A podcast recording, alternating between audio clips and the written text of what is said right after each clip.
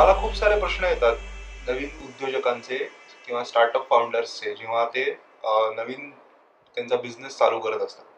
आणि सुरुवात होते लोगो पासून की नाव काय ठेवायचं लोगो कसा असला पाहिजे आयडेंटिटी काय ब्रँड कलर्स काय. या सगळ्या गोष्टी एका लेवलपर्यंत इम्पॉर्टंट आहेत. म्हणजे जेव्हा तुम्ही सुरुवात करत असता त्यावेळेस त्याच्याकडे खूप पैसा आणि खूप वेळ त्याच्यावरती खर्च करू नका असं माझं प्रामाणिक मत आहे. एक उदाहरण देतो. की समजा एक फोटोग्राफर आहे आणि त्याला त्याचा नवीन बिझनेस लॉन्च करायचा आहे.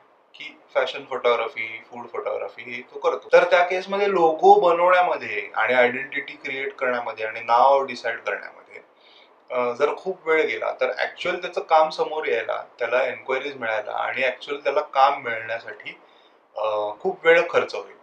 तर नाव ऑब्विसली चांगलं असलं पाहिजे कॅची असलं पाहिजे त्याचं डोमेन अवेलेबल असलं पाहिजे ह्या सगळ्या गोष्टी आहेत. लोगो डिझाईन करण्यासाठी म्हणून मी अनेक लोक पाहिलेले आहेत की जे एक एक दोन दोन तीन तीन महिने घेतात.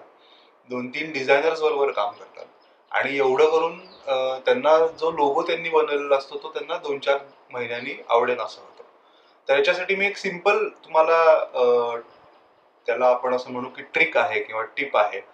की जर तुमच्याकडे स्वतःचं लहान मूल किंवा भातचा भाची किंवा शेजारची लहान मुलं मित्राचा मुलगा असेल तर यांना बिझनेसचं नाव सांगून त्यांना चित्र काढायला सांगा.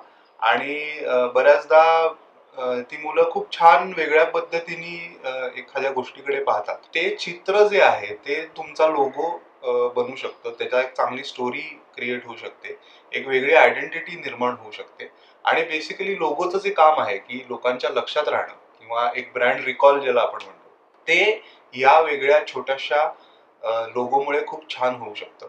पण लोगो डिझाईन करत असताना एक गोष्ट तुम्ही लक्षात ठेवा. जेव्हा तुम्ही डिझायनर बरोबर काम करताय किंवा एखादा फ्रीलान्स डिझायनर असेल किंवा छोटी एजन्सी असेल तर त्यांना तुमच्या रिक्वायरमेंट्स परफेक्टली सांगा. जेणेकरून रिव्हिजन खूप काळ होणार नाही.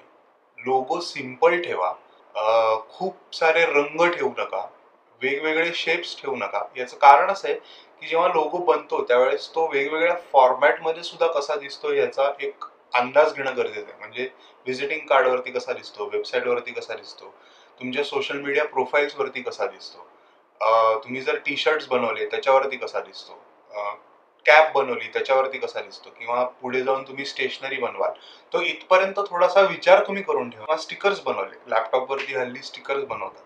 तर या सगळ्या गोष्टींवरती हा लोगो कसा दिसेल? आणि लोगो आणि नाव असे मिळून एकत्र युनिट कसं दिसेल? याचा विचार करणं अधिक गरजेचं आहे. त्यामुळे माझा सल्ला असा असेल की पटकन लोगो तयार करा. फार वेळ घालवू नका. आणि दुसरी महत्त्वाची महत्वाची गोष्ट आहे की थोडासा जर तुम्हाला बिझनेस मोठा झाला आणि असं वाटलं की आता एक रिब्रँडिंग ऍक्टिव्हिटी करता येईल तर तीही आपल्याला शक्य आहे एक सहा महिने एक वर्षभराने. ज्याचा सुद्धा तुमच्या बिझनेस ग्रोथला फायदा होऊ शकतो. त्यामुळे आत्ता या क्षणी लोगोवरती आणि नावावरती खूप वेळ आणि पैसे खर्च करू नका. अवेलेबल डोमेन जे आहे ते घेऊन टाका. महत्वाची गोष्ट आत्ता आहे ती म्हणजे काम सुरू करणे आणि नवीन काम मिळवणे. धन्यवाद.